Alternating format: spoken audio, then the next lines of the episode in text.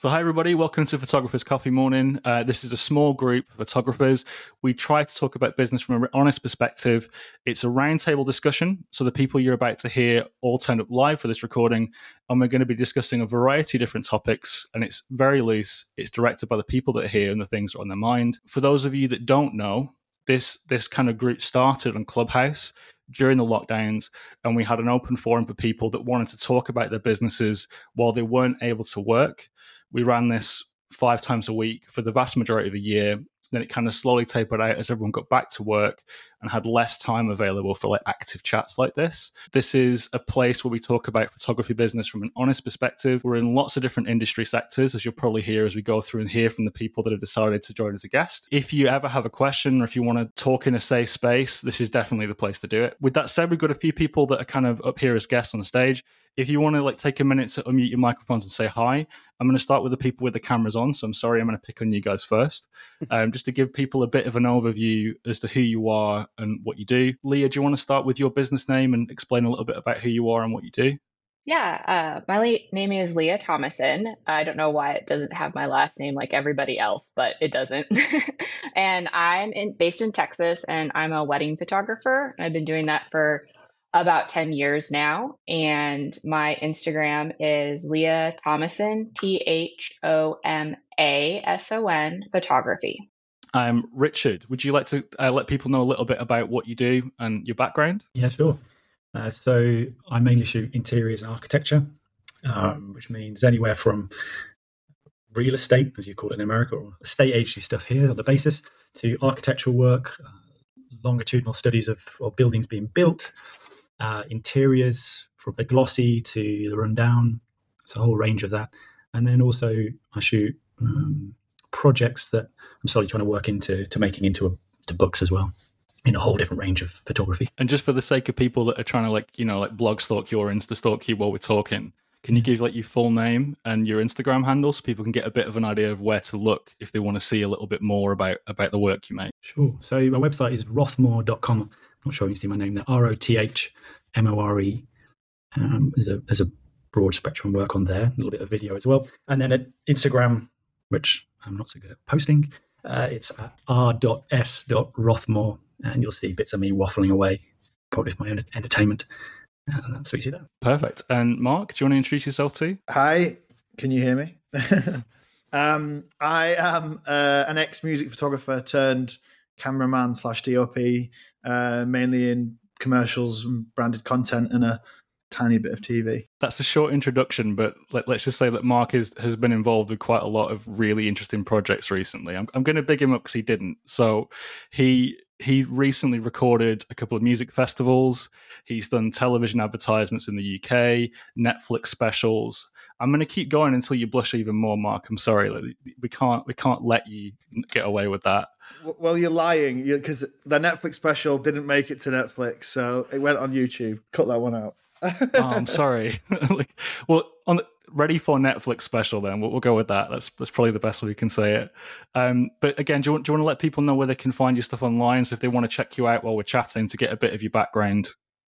Yeah, uh, my website is markf.net and my Instagram is mark with a K Fora as written on the thing. Um, I, am also terrible at posting, so there's not loads on the on the instas. But um, yeah, looking forward to this again. That's great. And uh, Jack, um, I'm Jack. I'm a wedding photographer, videographer um, from Kent, um, and my Instagram handle is Jack Cawthorne Photo Video. Um, again, not posted much recently. In fact, in about a year and a half, so it's really really bad. But um, take a look. There's some good stuff on there. Hopefully that you'll enjoy. Thanks, Jack. That's spot on. And and Ollie and Steph, do you want to introduce yourself, guys? Yeah. Hi, everyone. I'm Ollie. Steph. Hello. Yeah, we're um, elopement photographers. We're based up on the Isle of Skye. Um, we've only been photographing elopements for about two years, and we kind of missed this whole clubhouse group. But we've heard Tom speak fondly about it, um, so it's nice. It's it's got another life here. Not going to lie, I'm pining for those like past times for sure. Like I, I really miss having having good chats, and it, it, it's funny because the most of the people that are currently on the stage, at least once in the last month or so, we've ended up having conversations about the stuff we talk on in Clubhouse. So I thought it was it was high time to get this resurrected so we could have those chats in a bit more of an open, bit more of an open forum. Um, but yeah, like, do you want to let people know where they can find your work, guys? Yeah, so we're ollieandsteph.com, pretty easy. And on Instagram, it's the same, isn't it? Ollie yeah. and Steph. Yeah, O L I and, and S T E P H. Love it. Awesome, guys. Thank you. And Phil, like, do you want to do you want to give us a bit of info on on who you are and where you're coming from? Uh, I'm Phil Salisbury. Um, I'm a wedding photographer based just outside of Manchester. If you were looking to look at anything I've done, it's philsalisbury.com. Or if you're on Insta, it's Phil Salisbury with an underscore. Hopefully, there's something of interest for people. And unlike everybody else that complained, I think Ollie and Steph and Phil are actually actively posting on Instagram, which is it's just a rarity for me at least. I barely ever post anything. Well, yeah, this is it. And actually, that's something we'll come back to a little bit late when we get into the main chat. But yeah, thanks for that, Phil. We massively appreciate it. And Wes, this is my first time meeting you. Do you want to introduce yourself a little bit so we can check out your work? Yeah, hi guys, nice to meet everybody. I'm a wedding and commercial photographer um, based in the northwest of England. Something in common with Mark. I'm a former TV cameraman, so we might have a bit a bit in common. Worked on all the major soaps and a few a few films in a different life. Um, Instagram, Wes Simpson Weddings. Um, personal stuff, um, that Wes Simpson, and the commercial stuff is on Content Buzz. Awesome, love it the reason why I wanted to start here was to give people a bit of a background. So we don't just have photographers from one industry sector. We're not all wedding photographers. We're not all doing the same thing. For me, I do corporate commercial photography and video, and more recently, I've been doing education. So if you hear something from me, it's going to have a slightly different slant than if, say, Leah, Ollie, or, or Phil said something.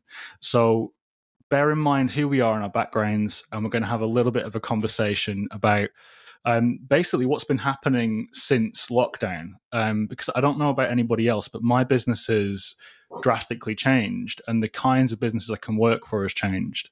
Um, in my case, a lot of the hospitality companies that I used to work with have either gone out of business or have had to make significant changes to the way they operate to stay relevant. And I'm sure it's the same for other people. Does anything anyone have anything particular they want to to kind of add on the topic of what's changed for their business since the lockdowns?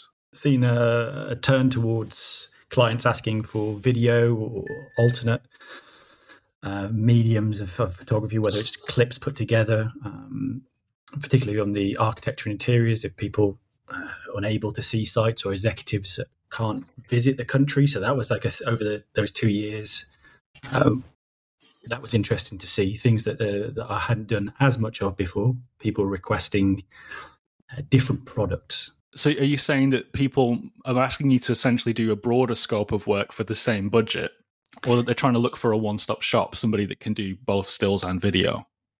Yeah, I think they are. I think they're looking for both stills and video. Um, there's a whole, I have a whole like range of clients. I'm sure we all do, and fitting different budgets. So some, yeah, of course, will would, would like it included in the budget they're used to for photography, where the others. Um, don't have uh, an idea what budget they would spend on video. So there's a bit of me educating them and finding some happy medium, um, or directing them if it's a bigger job to a production company, or so navigating for them something new that if they'd never really considered video before. Yeah, so that's been interesting so it's it's almost like you, your product offering is having to expand to meet like a new set of client needs. Really, I think for those of us in commercial, that was exa- exactly my experience as well. For those of us that do offer hybrid services or are considering to offer those hybrid services, have you found like a greater demand for video recently? Like, what's the trend been for you? Um, well, I I now am sort of wholly video. I, have managed my my business shifted from stills to doing that offer everything package and then grew to being able to sort of niche off again. Um, so I, I, I've kind of been been lucky really that I'm sort of not doing everything, but that I think originally when I first started doing video, it was that video was scarce. It was the early 5D days that started doing video and it became more of a commodity for people to, to be able to shoot video and stills within one. So I, I don't know. I feel like I jumped on that bandwagon early in a way to be like, oh, I can offer my clients video. Um, and now I don't know. It felt like it split apart, like the industry split apart again. It merged, it split apart. Now it feels like it's merging again, really, um, as people constantly try and cut costs um, just to try and do things in one. you finding more clients are trying to get your video to be usable in a stills format as well, like taking screen grabs, getting you to shoot higher res, or how's that split happening, Mark? Um, for my jobs, not so much um, these days. I mean, you'll always find screen grabs of video being used on things, but um, I think on the higher end, that will like stuff that it'll always be kept separate. Um, but I don't know. A job I had last week, I, I noticed that um, I was told the budget was skimped on video, and I couldn't have anyone to assist me. And the stills photographer on the same shoot had two assistants. So um, that that I was like, oh, stills stills is, is is going more important than video these days. Wes, so you mentioned that you'd come from the the kind of video like production world, and you've now moved into wedding uh, photography. And and do you do any kind of video as well, or is it just a single focus for you? Like, how, how's your split? The so when I was working in TV, the photography was just a bit of a side hustle, but then it quickly became the tail started wagging the dog, um, and yeah. Just a lot of my production was down in London and just the travel and stuff. Um, yeah, and I don't know. I was making in a single day of a wedding what I was earning kind of all month on on the bill or casualty or whatever. So yeah, it, after after a couple of years, the tail started wagging the dog, and I stopped working in TV. With this transition, like it's the opposite way to what a lot of people have been describing up to now. Um, so that's interesting to see that there's still demand for stills above and beyond, and a difference in the market. Um, now, Jack, I, I, know that you do stills and video in the wedding world. So how have you found that split change for you? I tend to keep them very independent, so I won't book. I won't book the same on the same day because I don't think I can give both the right amount of time. So um, split wise, in terms of bookings, though, I'm getting more video work just generally because I think the pool is a lot smaller. Um, and I'm probably a little bit a, big, a bigger fish compared to the, the actual photographers in the actual area. Um, but yeah, I mean, in terms of trying to navigate a wedding day, doing both on a hybrid scale, um, it scares the life out of me. If I'm honest with you, it's uh, I, wouldn't know what to, what to focus in on for one certain medium over the other one, and um, some people that do it, I know they offer two minute videos, but I would just be, yeah, my brain just cannot differentiate between the two. I want to capture that moment in both stills and and video format. So I just kind of keep them very much parked well away from each other and just take individual bookings of photo and video, but very separate. Yeah, so it kind of stops you from having to kind of do that mindset switch from one to the other and like retooling all your kit and all the rest of it. Because like because this is the thing. Like, I think for most of us, like our cameras can do video, but I don't think many of us prioritize something that's going to do them both at the same time equally well. Um, there, there isn't a perfect tool for sure. Just from our photography point of view, so we we shoot the duo. We don't offer video, um, but interestingly, we, when we started our business and we were a bit lower priced, every couple we spoke to on on Zoom on our, our consultation calls every couple without fail would ask us if we could recommend a video and if we do video as well. Um, and then as we've grown as a business and improved, we've jacked our prices right up. Um, so we're a lot more premium now, and we very, very rarely get asked for video. Um, you know, and if we do get asked for video, the, the clients seem to know that it's going to be a separate thing, and we're recommending them. Mm-hmm. So I just think that's interesting. You know, I think there are people prepared to pay more, you know, if they kind of appreciate what you do more, if that makes sense. This is a really interesting perspective because it changes the conversation from being like a it's something where there is more demand for video to being like no there's demand for both. And if you specialize people are aware that you specialize and they're not going to try and get you to do something that you're not. One advertising primarily and two don't feel equipped to do quite as well as somebody else that might, might be single focused.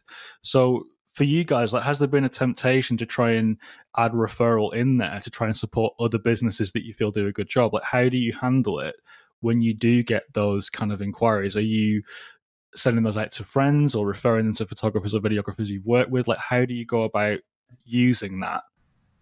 Yeah, so there aren't really there's not a plethora of um, videographers doing what we do. It's quite niche, you know. We're we're guiding couples primarily on Skye on elopements, and we're pushing more to take them up in the mountains because we're outdoor people, and that's what we love.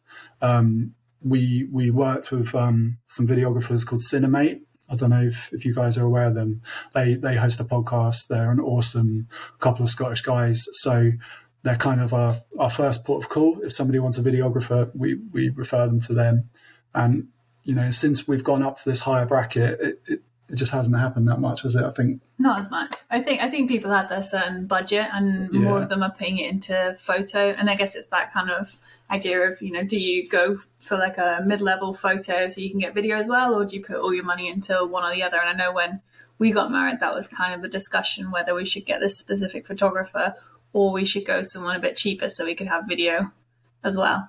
So I think that's always a balance. Um, but yeah, we definitely refer out to other videographers that we we know. I think we could do with more. So if anybody yeah. wants to do Scottish, I, I would love to come up to Scotland. Then, uh... I'd, I'd love to give it a try. Honestly, I would love to have the opportunity to go shoot elopement on the Skye. So I mean, I'm, I'm an outdoor kind of guy as well. I don't mind getting dirty. I don't mind getting wet. So um, if needs be, um, I'll send you some of my work and you can you can put me forward. I don't mind flying up from Kent; it's not a far trip, so um, yeah, happy to do that.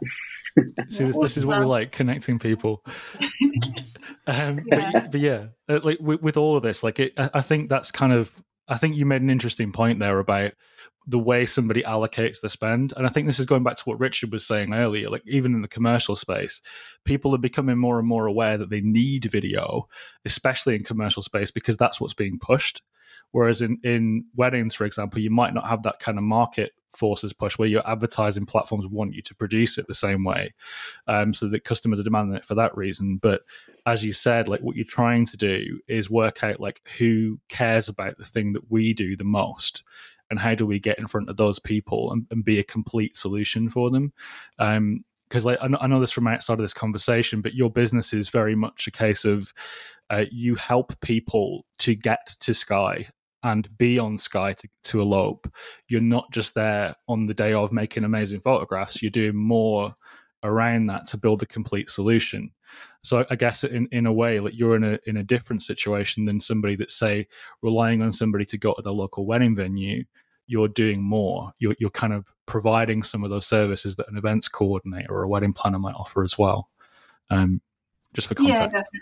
Yeah, and we do actually offer packages that include some of those things. So we'll actually like book and pay for vendors for them as well. So it is really a planning and photography service. So most of the time the couples listen to us quite a lot as to what they should like add into their packages and what what would help them. Um, but yeah it's kind of interesting about the video stuff. One of the things that i wanted to touch on was the the way that this kind of like time of year is for wedding photographers. Because i know especially in the us i'm seeing a lot of people refer to this as like booking season. And being like overbooked or like struggling to keep up with demand. And then in private, I'm having people contact me and say, well, actually, no, it hasn't really been that way for us. That we haven't seen this enormous influx that we might have seen in previous years. And I just wondered what like everybody's experience has been around this. I was like, last year was really our first proper booking season, yeah. like because of COVID and stuff before that, um, just getting started. Mm. So I'd say last January we had more inquiries coming in. Um, but actually, we found that January wasn't the best month for converting. I feel like there's a lot of people getting engaged over Christmas and then they're excited. So they're reaching out to lots of photographers and kind of you get a lot of the price shoppers just not, you know, just wanting to find out lots of information from different ones. Mm. So we didn't book tons last January, but for us, elopements have much shorter lead in times. So I think. Mm last year we only had a handful of elopements booked at the start of the year and we worked with like 55 couples elopements and couple sessions through the year. So they come in a lot later. And so I think that'll happen again this year. Mm. But I would say that we have booked a couple of like decent packages mm. this January, despite the fact we've had less inquiries. So it feels yeah. like a little bit more quality leads are coming I, in. I would just I add, people are being more careful. I would just add to that. I remember this time last year when we were panicking with lack of bookings, it was very tempting to drop our prices down a bit, um, but we held our nerve and I think when all the other sort of Scottish elopement photographers were booked out, we were probably one of the only options left for the rest of the year. so they had to book us. you see, that's that's interesting as well because it, it's it's strange. Like you're almost making it sound like the lead time is being shorter, and and for your particular business, it, it's pretty. It's a pretty big undertaking to because I think the majority of clients traveling to the area, they're going to have to make travel arrangements as well. It's not just a case of like booking it and being able to look quickly. A lot of them are traveling an awful long way. Um, for anybody that's not in the kind of elopement space, how have you found this kind of January season? Like, are you booking quickly? Like, Leah, you're unmuted. Did you want to have something to add? Yeah, I can kind of add into both. Like, just to tail like tail into on the video discussion. I definitely have seen since like the 2020 shutdowns and i think i'm the only one here from the states. So all i can do is like talk about like my experience and then texas is kind of like its own thing we all know. Um, so um, that like initially during like 2020 and probably 2021 like i at least the weddings that i shot it was i hardly worked with a videographer at all. Um, and so i think brides and couples prioritize like the stills in that time. And since probably like mid year last year booking into this year i've had an uptick in brides asking uh, for referrals for videography. So i definitely saw at least in my business an increase in like interest in having video and then asking me if the, if i have anybody that i've worked with that i can refer out because sometimes like that connection can be a little off. And so I initially I didn't have a lot of videographers to refer. And so now that I do, because it's kind of ticked up, like my couples get a list of like these are like my top five. And I've tried really hard to like find different price points for everybody. Because even if like wedding like stills are your priority, they still want like a video in some instances and they're like we just want to have a video of the day to like see it later they're not have to just necessarily wanting like a full cinematic production all the time. So um, that I've seen that definitely like an uptick. And like I think almost all of my couples coming up have like video in some capacity. So I think that's coming back at least to my clients. And then um, at least here, like January, February, like Texas brides move fast. Um, they get they get engaged and then they're re- ready to pick a date, pick a venue, and get the photographer locked down. And then I feel like they take like a breather to then get into like the nitty gritty of like planning and you know take a breather, have some fun. Like okay, now I've got like my key players and I can like take a little bit more time. But um, my January and February have been pretty consistent as far as bookings go. Not all of them hit, obviously, but um, I've had a, there's always an influx like mid January into February, at least for me to have more uh, more of those inquiries coming in. And it's interesting because obviously everything you described there, there's kind of two sides of it. So I want to tackle the first bit, which again is the convergence of video and stills.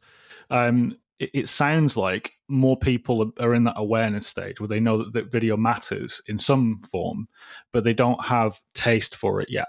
So, whereas the prevailing wisdom is that photography is something that should be considered and have money spent on it, they may want video, but they don't have the desire for something necessarily massively artistic. It just needs to be something that kind of like satisfies the fact, yes, we have a record of it. There's a document here. Um, so even in customers that are kind of coming primarily for photography and spending most of their money there, there's still an opportunity that these these clients may in the future want a video product, which is interesting to me. Um, the other side of it is that obviously you said you're right. You are at the moment the only person on stage who is from the states, and there is a, a fairly big economic difference at the moment, purely because we are going through an economic downturn. Like there's a the cost of living is going up here at an alarming rate, and we're probably likely. Too.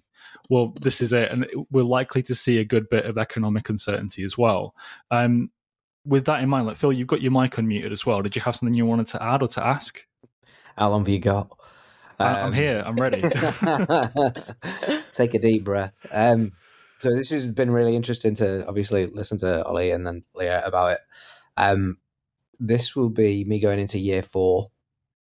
And so, from what I would consider to be uh, something that's measurable for me, I have only got the last 12 months because of the pandemic to go, okay, so I can measure when things came in and where there was peaks and troughs, if you would. Uh, typically, for me, I got a reasonable amount of inquiries last January. This so far, I'm at about 50% of what it was last year, but the conversion rate is extremely low by comparison for me. Um, and that's not me changing anything in the way that I deal with sales. Um, and I have a history in sales as jobs. So, not that, you know, I'm a master of it all, but I've got a fair idea about why people might not book. And we've already touched on the economic crisis. I honestly think it's got a major factor in it at the moment. but the the uncertainty of it is something that is something that I hope at some point maybe we can discuss. But realistically, what you were touching about the photo and video side of it, um, I don't offer video. I would love to be able to, but I don't feel as though I would have the time to invest to develop that skill set to provide an adequate service. So I built a network. And so, if of videographers that I've worked with, that I'm happy to refer now on the same sort of basis, I think as Ollie sort of mentioned, I think Leah touched on that as well. And I think that gives them reassurance that wherever I get it, they know they're going to be involved. Um, and so the rapport building over the past 12 months has been huge for the business. And it has paid dividends because I didn't, this might be ignorance, but I didn't think that people would typically look at video over photo in a booking order, if that makes sense. But what I'm seeing now is that there may be a slight change in the curve of what people are considering as a primary option because I've actually had videographers say to me, Are you available on this date? Because they're still looking at photo. There's only a couple of them, but the fact that that's happening was like, hang on, there's a shift in something here potentially. And I think it's only natural that we, we kind of see that shift more and more because uh, right now, um, everything that these people are consuming will be video first. Like it, there isn't a platform that's widely adopted by anybody that's that's kind of stills first right now. Um, and as much as I love photography, and I've said this a few times on other podcasts and like in other places, and I, I really do think that video is the future, unless you're doing what Ollie and Steph uh, mentioned, which is being so niche and so select and doing something so special that basically people can't ignore you. Like it, there's no way to avoid that. And obviously in your case phil like you you are doing that. Like it, again you've not said this about yourself but i want to mention it. Like you've won a bunch of awards in the last 12 months. And like you've entered awards and been recognized as being one of the best photographers in the world by fearless and a bunch of other people. And that you're still experiencing what you're experiencing. So if somebody in your position with those th- those awards is still saying, well, actually, this is kind of a bit unprecedented. I'm not seeing an, an analogy from a previous year and an analog from that. That's a that is a big deal. And I, I, honestly, I, I think you said you haven't done anything differently. You've made massive attempts to improve your marketing, if anything. Sorry, yeah. In in, in the approach to the sale or, or, the marketing of the business, that has been a predominant part of it. If you would, is the award scheme. Absolutely, I can't argue with that. I didn't have it prior to that um, in the processing of the sale, while speaking to the couples, that's the, the element that's probably not evolved as much. But yeah, I do consider it. I won't say a concern, not for this year, but for where I was measuring on the inquiries for when they came in for the year, as in were they booking for that year or for the future. This year has been so very different compared to last. Uh, I had people looking at sort of 24 months in advance last year. This year, it's over 50% of the inquiry has been for this year, which is really not what I was seeing last year. Just, so, so as a measure, a measuring stick, I'm, I'm finding it difficult to ascertain. Is this regular? Is it something that I can get reassurance of moving forward that it's going to stay this way or, or not? It's interesting because that's kind of what uh, Ollie and Steph were saying as well about that kind of booking period shortening a little bit. So it not being like, oh, it's January. It's all about that booking season. It's like, no, no, we might be getting married in September, but we're going to start looking in March. Like they're, they're not leaving that enormous lead time that we might have seen in pre. I've noticed that too. A lot shorter planning period. They're like, um, they're not planning nearly nearly as far out. At least my couples haven't been. And then there are some like far seeking like ones and I always applaud them for like planning like a year out. Like you're gonna have the better luck finding vendors that you connect with Um, but like I just booked a couple for like the end of May, like last week. And I was like, wow, you're gonna like you're gonna be moving real fast, like super stressful. And I don't know if everybody else has like come with this is like because of the economic crisis, both like here in the States and you know, all where y'all are, like I don't think my couples understand like the budgeting of you know what it was pre-pandemic versus now there's like we don't they don't know how to budget or they're like sticker shock a little bit of like oh this is you know there's crisis here but like we still have to make our ends meet to meet our increased bills. And so our prices have gone up accordingly and you can't you know book me at my price last year. And that's still kind of some of the prices that uh, i find couples are looking for and i was like there's just no way i wouldn't be able i would have to shoot like 58 weddings and that's just that's a lot. Yeah and you, there's no way you can just stand that it's it's not practical. Um with with that said like um where's jack? Obviously you're both in the wedding industry as well like how have you found coming into the booking season this year or january period? I'll go um slightly different for me i guess because i've not really done much marketing per se, and I've kind of tried to kind of pull back a little bit this year in terms of a bit of work life balance. So, for a, a, little bit of background, I'm still work full time, um, so nine to five, and then my first full year was meant to be 2020, and I had one wedding before COVID hit. And then it moved into um, a COVID 2021 where I had 42 weddings for like the first season, which was crazy, um, and they were a mixture of photo and video. So it was a very much a very steep learning curve. Um, and then last year was still a little bit of kind of like overchurn from some COVID weddings that moved back to 2022. So I had about 25 last year. Um, and bef- before I want to kind of go full time, I want to have a bit more time. We've had a, a son as well last year in July. Um, so that kind of added to, sorry, in, in 2021. So that kind of added to the, the, the whole mix of the 42 weddings. And it was crazy. So I've kind of tailed back a little bit, but I have seen not so much coming through. But I probably put that down to me and my advertising and not not being present on social media. But I'm still getting some bookings, um, much to where I don't know where they come where, where they're coming from. Totally honest, um, probably hopefully word of mouth, which is great because if that's the case, then you know it's affirmation that what I'm doing is working in the correct way. I'm not kind of relying on social media, but some still say Instagram, so they're mostly standing out in some instances. Um, but I'd say the switch mainly is probably majority video and less on the photo side. Again, I think with a lack of decent uh, amount of decent videographers compared to photographers down here in the in the southeast, um, that probably helps stands me in good stead. Um, but yeah, I'm probably a little bit um, out of the loop on that one in terms of you know actively being present on socials and, and trying to kind of get the bookings. I'm actively trying to seek quality over quantity this time, as and when they come in. Um, but yeah, it's it's it's it's slow, but that's to be expected, I think.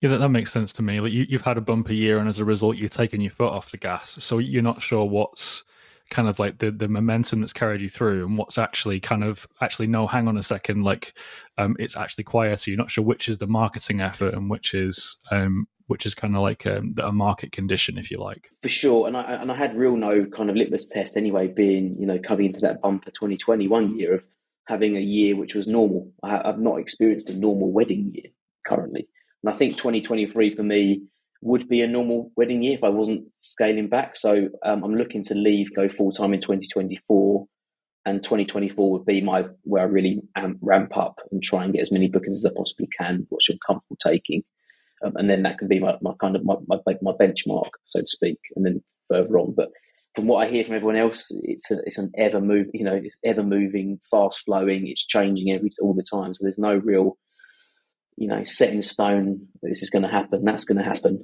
um, until it kind of settles down. I guess post COVID, which could be another two, three, four years. Yeah, and I'm with you on that one too. So it, it sounds like this time next year you'll have a better idea, but right now it's like it will you're just taking it as it comes, which makes perfect Definitely. sense. Yeah. Um, just to make sure we hear from everybody, like, where's did you have something you wanted to add to this, or any, any kind of questions you wanted to ask? The only real difference for me has been destination weddings. Um, the flights getting really well.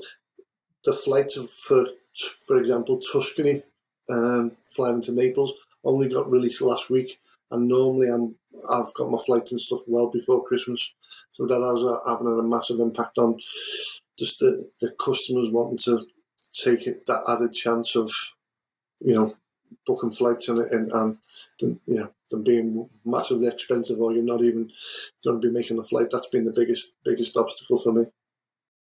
So it sounds like you're you're saying that it's it's the kind of the EU break that's kind of caused the issue in that particular situation. Is that right, or have I missed? It's, it's not. It's just the uncertainty of the flights, really, with with the destination stuff. Because normally the flight they release the flights kind of well before they have. They've only just released the flights for, for Italy and to, like the likes of Tuscany and stuff this month. And normally they've, they've released like likes of Ryanair and EasyJet have released the flights 12 months maybe before and so there's definitely a, a an impact on on on that because the, the customer when they're booking you should be a, usually 12 months in advance can get an idea of how much the flight's going to cost at the time of booking you but some of my destinations for this year have booked me last year and the flights have only just come out kind of this month but that's it. And, and, honestly, it looks like you're not alone either, because um, Solven in the chat, I think he's in the audience right now, is saying that he's had two inquiries this month for April of 2023, and one of those was for Santorini specifically. So it sounds like he's he's having a similar thing where that that that window for travel is getting shorter and shorter and shorter. Um, aside from that, have you seen any change in the last year? Have you been keeping your markets and efforts consistent through the last year or two, then, or how, how have you been finding it generally? Well I suppose even just as well as the customer, I was reluctant to, to take take on destination wedding last year, and normally it's about a third of what I do. Um, I only only done one or two last year just because of the, the stress of taking that book. I, I don't know. It just seemed to be more guaranteed. I felt more security in taking UK bookings last year rather than going taking a, a you know a, a booking abroad.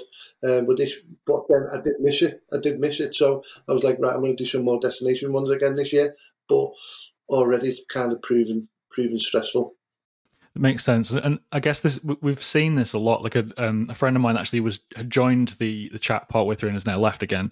Um, James, like his primary market was in Italy, and he had a, a similar issue because the majority of his work was in in Italy. And when that EU like leaving happened, the Brexit happened, that kind of changed the way that his business worked fundamentally because he couldn't make that easy jump for like the entire wedding season anymore. So it was a complete rethink. So it sounds like for you, obviously not quite the same as the majority of your work being for there, but you're feeling that same pinch that a lot of other destination photographers are feeling at the moment that you, you want to kind of bring things back home a little bit more. Is, is that accurate?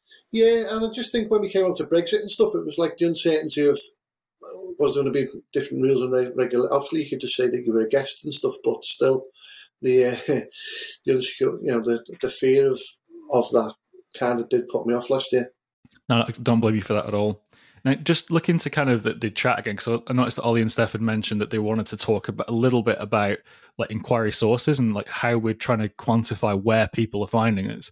And I think that works for all of us. Like um, for those of us that do commercial and those who do weddings, like those those kind of like inquiry sources are massive because it shows you where to put your efforts for next time.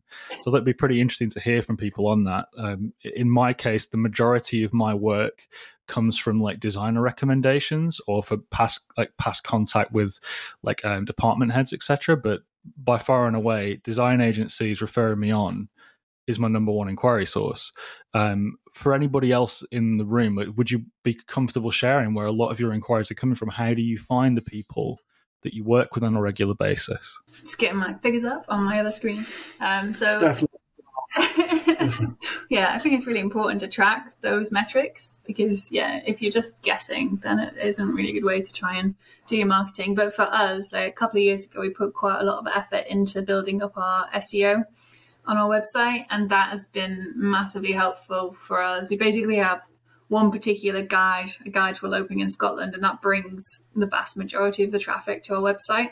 So by far, this in 2022 and so far this year, like Google search is the biggest. Um, and there was quite a shift because actually the year before, so 2021, mm. we were getting majority from Instagram, and then Google was in like second place. It was about 60% to like 30%. And that completely switched around in 2022. And I think that's probably because of all the changes in Instagram and the way that they show your stuff. Like we've seen a massive drop in engagement yeah. on Instagram. Um, but we're still getting some inquiries from there. Mm. So Google's number one, and then Instagram, a little bit from Facebook because there's some random Scot- Scotland travel group, and some American clients posted their photos in that group, and so we we get bookings through that group, kind of. Just that's kind of like a bonus because we haven't really put anything into that.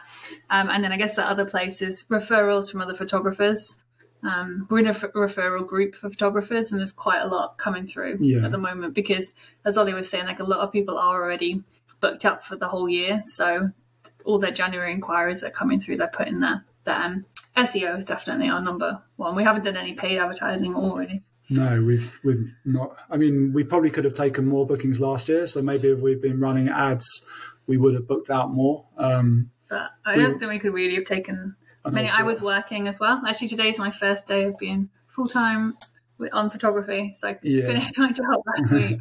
so yeah, day one. so this year's going to be a bit easier in um, terms of fitting stuff in around yeah. work. Yeah, and to clarify, we worked with 55 couples last year, I think, wasn't it? Yeah, yeah, yeah. So that was enough. I don't think. Yeah, and we and, and, I would say we haven't really changed the amount of effort that we put into Instagram. It's been consistent, but it has dropped off. So by that I mean we're still putting out the same amount of stories, the same amount of posts. Um, we've added reels, um, mm-hmm. um, but we've still seen a decline um, yeah. in leads. We still value it because we think it um, it really helps our couples, even if they find us on SEO. I think they then spend time on our social media and get to know us, and that validates um, who we are to them, and it gives them more confidence to book us and, and to pay us more. Frankly, so we still see Instagram is really important, even if we're not getting so many leads. But but definitely SEO, I think, for long term lead source. Yeah, I can see Instagram moving away from the visual to becoming that whole validation. Um, who are we going to be working with, choosing? Um, it's going to become that kind of tool now and insight into our lives rather than you know just looking at you know the, the, the photos or videos that we post. Um, I, it's definitely going to go that way, I think, and it's going to be an addition, I think. But the fact you've got such a niche is great for you guys because you you know you do pop up on that SEO quite quite quite well, and you know, and and and having Instagram as that backup tool to kind of see behind the curtain, so to speak, is great. I was going to say, like, Phil, like what what they were talking about reminded me a lot of what you were saying before, and that you've you've maintained that effort that that work is still where it was in, in, your social media presence, but you were seeing different results. Is that what you were going to talk on, or have I got the wrong end of the stick? No, no, there was going to be an element. Uh, uh excuse me, an element of that definitely. Um, I have pretty much maintained. Uh, I think the longest period of time between probably over the past two months, the longest period would be about seventy-two hours without me posting something. Um, so I, will be dead straight. I don't hide it. I wear my heart on my sleeve. I find it absolutely draining. Um, mentally, I used to love social media. I now get to the point where I just can't stand the damn thing. Uh, but I know so many people that do allegedly so do so well from it, and they live their life through it. The element uh, I think Jack touched on of people finding out about you as a person, I really think that is exactly what it's going to be for and a very, very small shop front window of your business, as opposed to necessarily the depth and quality of it. They're then going to go further down the rabbit hole, look at your website. It's it's going to end up for me. I think it's going to end up just being the shop window, nothing more. Um, I know a lot of people that were doing amazingly well out of Instagram, and obviously, I think Ollie touched on it. That sorry, Ollie and Steph touched on it. There's been a decline in it. I used to do okay out of it. I my, my inquiries come on a massive cross section. Um, it still wins through SEO. It always has done. Uh, during the first six months of lockdown, was pretty much when I was starting the business, and I was doing six to eight hours a day, five days a week for my SEO, and so I predominantly get found for that. Then it goes to Instagram, Facebook, referral. Uh, building that network's been a, a, massive part of it, definitely. Um, I actually, on, on, a on a on a side note, Ollie and Steph, if I could speak to you possibly privately after this, because I'm going to have to nip off shortly, I'd love to about what you guys do up there. If I could find out a little bit more about it, that'd be amazing. Yeah, yeah, of course. Just send us a yeah. Instagram message. Yeah, yeah. I've already given you a quick follow, and I'll have a quick chat with you about it. But yeah, um, yeah. I, like the whole thing of TikTok and the analytics of it all. When it all kicked off, I looked into it massively, um, and I don't want to turn this into a TikTok guide because it really isn't. But the potential on there for what you're going to be found for SEO, TikTok is already on a absolutely massive surge to take over Google as the primary search engine. Yeah, which is crazy. And actually, it's interesting you said that because last night we had a consultation call with a couple, an American couple. They're in their late 30s, so not like super young TikTok crowd, but they were saying, mm. "Oh yeah, we we kept seeing about elopements on Skye on TikTok, and we, we don't use TikTok for business." I was like, "Oh, okay, mm-hmm. maybe we should start like working on that." Um, but they also said, you know, that they wanted to ha- find someone that they felt they could be friends with. And I think through following us on Instagram, like they've seen that we like hang out with our couples and do like online game nights with previous couples and stuff. So that's the important thing about Instagram. But yeah, TikTok is one that is on the list of things that we really yeah. To bring this full circle, because I think this is a really good point, like both Richard and Mark said right at the beginning of this chat, I don't post on Instagram enough. And I think the things that you've just said is just like it's probably a couple of years behind the, the, commercial industry. And also, you've both identified that as business owners, video is becoming more important to your business because, like you said, they're on TikTok that that's where they're seeing it. So with that said, like Mark, how, how do you find your referrals come through? Like I know that you're in a different space, but how do you get the work that you get? The majority of my work comes from word of mouth. And if it's not word of mouth from someone that I already know, it's from crew that I'm working with. If I work with crew on a new crew on a job one week, next week they could be calling me up for a job. Um, that being said, no, I'm not many people are finding me via website or or social media because I don't know by the nature of my work, producers want to know want to know that somebody's worked with that person, and it sort of intrinsically is word of mouth generally. Um, Instagram does serve as a good reminder to people that I already know and that we follow each other and crew that I work with. It's and, and it and it works both ways because I hire crew sometimes and and it's yeah the same thing. I'll be just scrolling through Instagram and I'll just see a cameraman called John who's walking his dog or something. But I go, oh yeah, John, there's this job next week that I need a guy, and John's really good at that kind of thing. So uh, Instagram, rather than being a marketing tool, like you were saying about the personality side of things, like even if it's not curated and it's this is the best new job I've done recently, just staying in, in people's peripheral vision, I think has, has been really helpful all that top of mind awareness and making sure that you, you're kind of looking after people that you've worked with before and like checking in and see how they're getting on. Like just staying in touch. Is that is that kind of the use case that you're seeing for instagram as a platform then as a as a professional? Yeah uh, yeah it's it's stories taking over for for the the posts and yeah just just seeing what people other people are up to and just saying oh that, i really like that thing that you did and and and just or seeing their life. Oh, you had a kid, great. Oh, like um, because these people, it might be that we work with them once a year, it might be that you work with them twelve times a year, but but for me, you sort of you could work with someone once and then five years later you work with them again. Um, yeah, there was a there was a presenter on a job last year where after the shoot I realized we'd worked together on a shoot in London like ten years previously. Um, and yeah, if we weren't following each other on social media, but then I did after that, and it was only through that that sort of you, you keep those links and connections with with people. Um, so yeah, less marketing and more social friendship, which is why I kind of like this kind of thing as well. Like I'm, I'm with you on that one. Like it, it's a really nice way of getting to know people too um because obviously like Wes, this is the first time I think we've spoken properly like this, and it's nice to to have met you and like nice to talk through all these kind of different elements of your business. And even for people that I've already spoken to a lot, it, it's it's good just to stay in touch.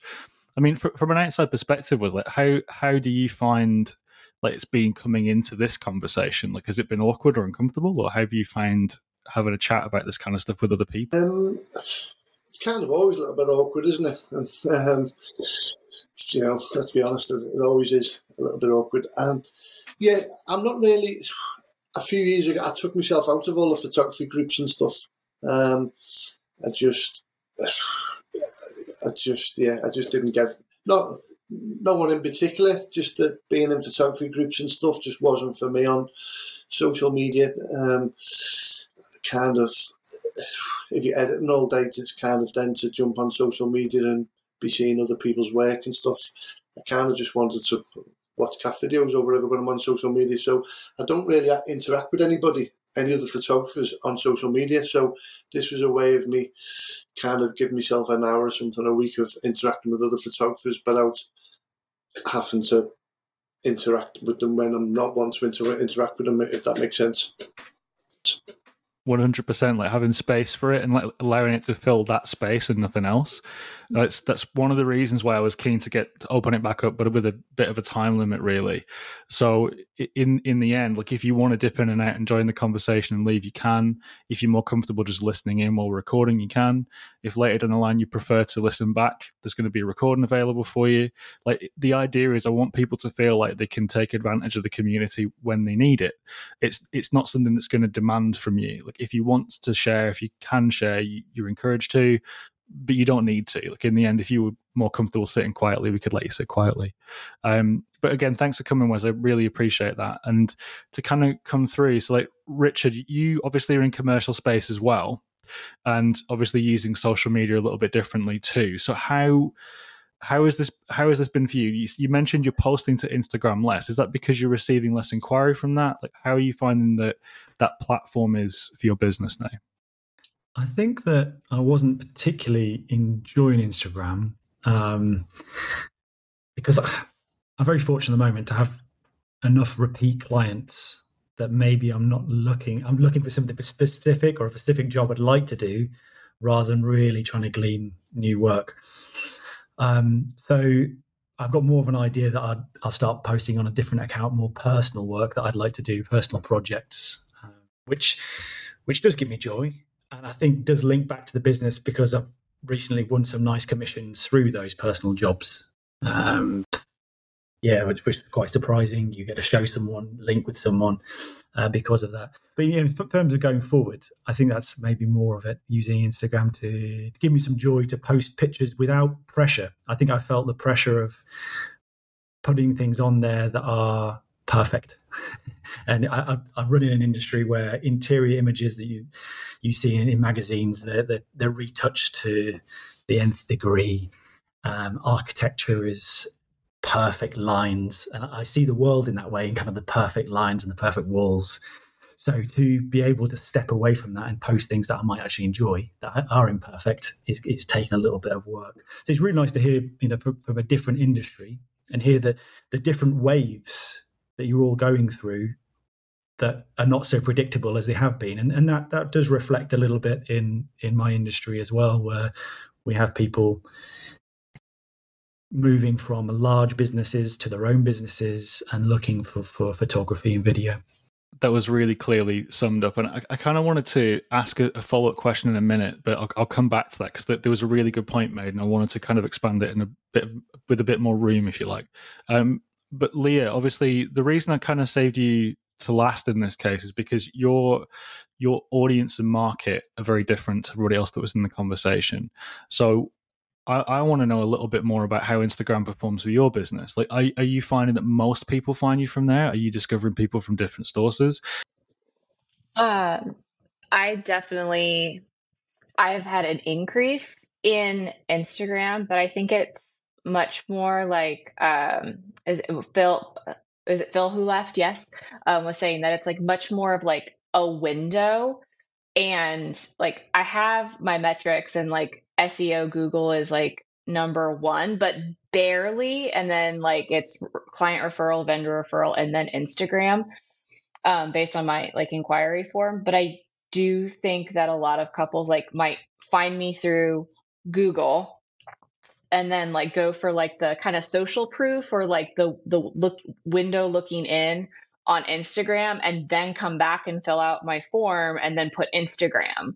because when I talk to my couples, like, oh, how did you find me? It's still like a lot of verbally Google, even if like the lead form, quote unquote, says Instagram.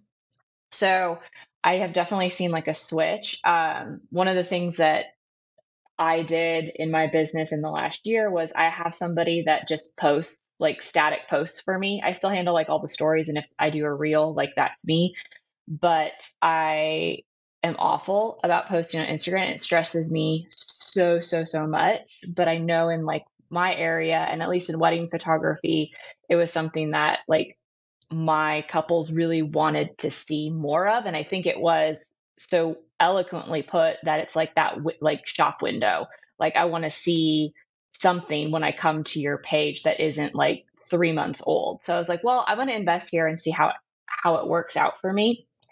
And and it's just like static posts. I'm not doing like having somebody do like TikToks or reels. It's just like images and some captions and some hashtags. And I've been really surprised in how much that has like just helped the overall like view of my brand. I I feel like the brides coming to me are much more confident in in my skills and my abilities before that we even have a conversation because I talk to everybody.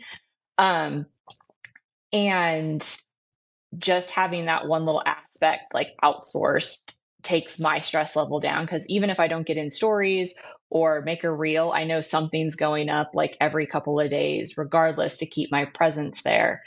And I've seen an increase in my booked brides are the ones that comment on my posts because they're like, oh, I want a shot like this at my wedding. So I've seen a switch, at least in my stuff, that Instagram has been like, a great way to communicate and like stay in touch with my current couples and they get more and more excited about their wedding day the more they see my work for other couples being posted on Instagram. So it's kind of become this interesting loop for me. Become this interesting loop for me.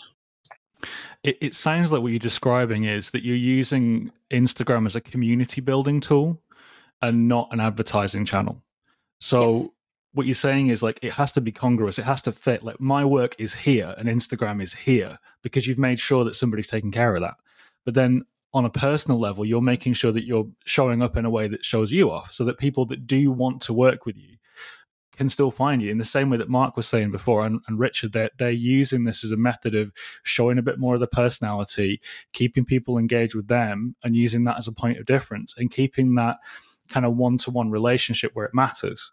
So yeah. if I understand right, like the way that everybody so far in this conversation has described Instagram is at best, it's a community tool. It's something that we use to stay in touch and try and build trust as opposed to capture somebody's attention in the first place. Whether that be from Leah or Ollie talking about how their main source of referral is actually from Google, but then people might put Instagram on the final form, and you're seeing that correlation with people messaging back and forth in the comments being from Instagram. Um, we're not seeing it as the same kind of discovery tool that it might have been a few years ago. Yeah, and I feel like it's just like just to go back uh, to is like uh, I think Wes was talking about how he left a lot of groups, and I totally agree. Like it just it's it's so noisy, and finding a group where you can just like one hang out, feel like you're talking about similar at least some similar things, even if it's different industries. Like, oh, you're also having like a slow time with inquiries and like it not being so loud where like Instagram like I I follow photographers but then I also put a lot on mute because I just I can't have all of that like I love them. It's not because I don't love photo- like my photographer friends. It's literally it's like I can't have that much like coming at me when I'm also trying to like run my business. And so having this brain switch where it's like if I- I'm coming to social media not to like necessarily get more attention from people. It's just like, hey, here's here's my work. Here's like my random photo of my dog because I love her. Like like it's much less competitive for me that way and then just like kind of like bringing that noise level down because everybody's vying for attention or to be on the latest trend of a reel or a TikTok and I get that if that's your sole marketing source but I found that it's it's much more relaxing to not have it be my sole marketing source. Yeah, I just wanted to add that um, a bit like Wes, I totally retracted from Instagram, and it's become more of a kind of um, a chat tool for me for to, for dealing with clients, and more of a colloquial way of rather than sending an email, it's dropping to their inbox to say hi, how are you, how's it going, that kind of thing, and break down those barriers a little bit more. Where maybe I'm not posting reels, or you know, I'm, I'm not posting at all. It's, it's still a good way for me to kind of just not send that formal email that I'm just behind, you know, a, a domain, and you know, an email address. It's, you know, they still see that I'm actually current, the fact that I'm on it still. Um, so yeah, it's become a, a, bit more of a kind of a, a, com- a, communication tool for me than than a visual kind of uh, selling myself tool.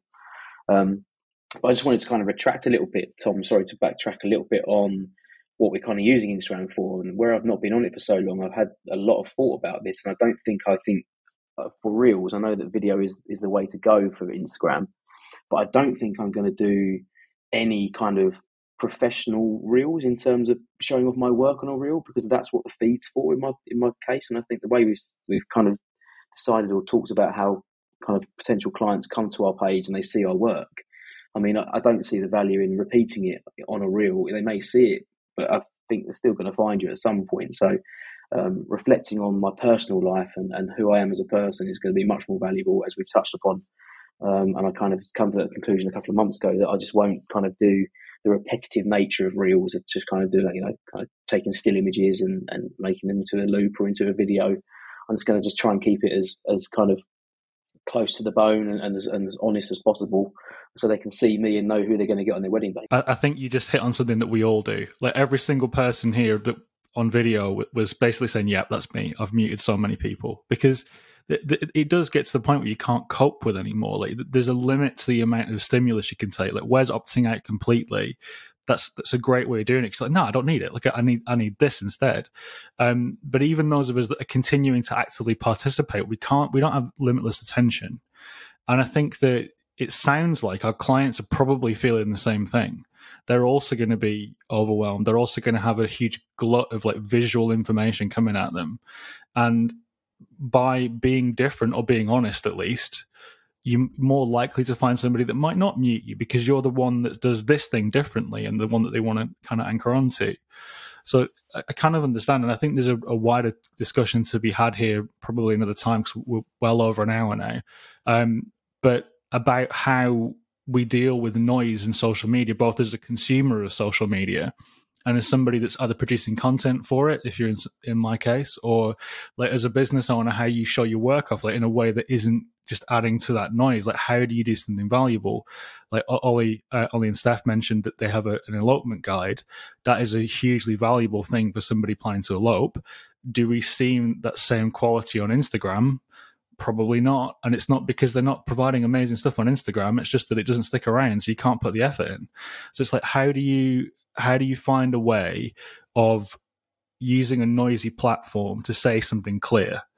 Um, is is probably an interesting topic for another day. But right now, just to kind of summarize, if if I understand this correctly, for those of us that work in the commercial sector, we're already at a point where those relationships are the things that are feeding us. Like very often, past clients or continuous clients are the things that are putting food on our tables and, and money in the bank account. And networking with other people, like minded, in a way that isn't going to kind of make them feel like they're being sold to, is massively important. Um, for the wedding people out there, it's it's a wide range. You've got some people that do book predominantly in, in January, um, but more and more we're seeing shorter dates. So you'll see people inquiring for a wedding within a few months rather than a few years, um, and we're kind of seeing a shortening of that that time window as everybody kind of feels the pinch and they work out where their budgets are going to sit. Um, with that said, like if anybody has anything else they wanted to, ask or to add, um, now is the time. If not, we'll we'll, we'll sign off. But feel free to say something if you want to. Jack, you've got your mic unmuted. Go ahead. Basically. Well said. I couldn't agree with you more on that one. Go ahead, Richard. It sounds to me, yeah, I agree quite a lot with what you said there, uh, Jack. That are you posting for the sake of posting? We we realize we are trying to attract people, but um, you know, I made a video recently and put music on it that I don't like. and I don't fit, think fits my business. um, I've actually got the the the video with the correct music I sent to the client, but the one I decided to do following the crowd was was music that's popular. And uh, so that, that made me really think question what am i doing here? But i think that's a part of a, a bigger conversation like you said tom. With that in mind um, as I said, like the, the, this is very much like a, a, test run for for this format, and we're hopefully going to do this at least once a week going forward. So it sounds like we've got our next topic. Basically, I, th- I think that there's a conversation to be had around like how we use Instagram and how that's changing. And I've got my personal opinions on it, but I, what I'm actually seeing is that my opinions are changing listening to all of you because it, it, it's even more important that we stop looking at it just as a shop window. And I think that I'd like to hear more about how people are seeing success and, and what element sharing their personalities having an impact. Um, so if that sounds interesting to any of you, um, obviously you're more than welcome to come again for the next the next podcast. That I'll, I'll continue to put links up the way I have been doing on Instagram. Um, and yeah, I'd love to I'd love to hear more from you. If any of you've got any questions, feel free to DM me. For the time being, I just want to say thank you to Richard, Leah, Mark, Jack, uh, Ollie, Wes, and obviously everybody else that's been involved in listening in the audience, and Phil, who had to jump off a minute ago. If any of you've got any questions for us, feel free to drop me a DM, and I'll try and delegate so everyone doesn't get inundated unless they actually want to hear from people. Um, but thanks again for the time you spent, and hopefully I'll see you again next week.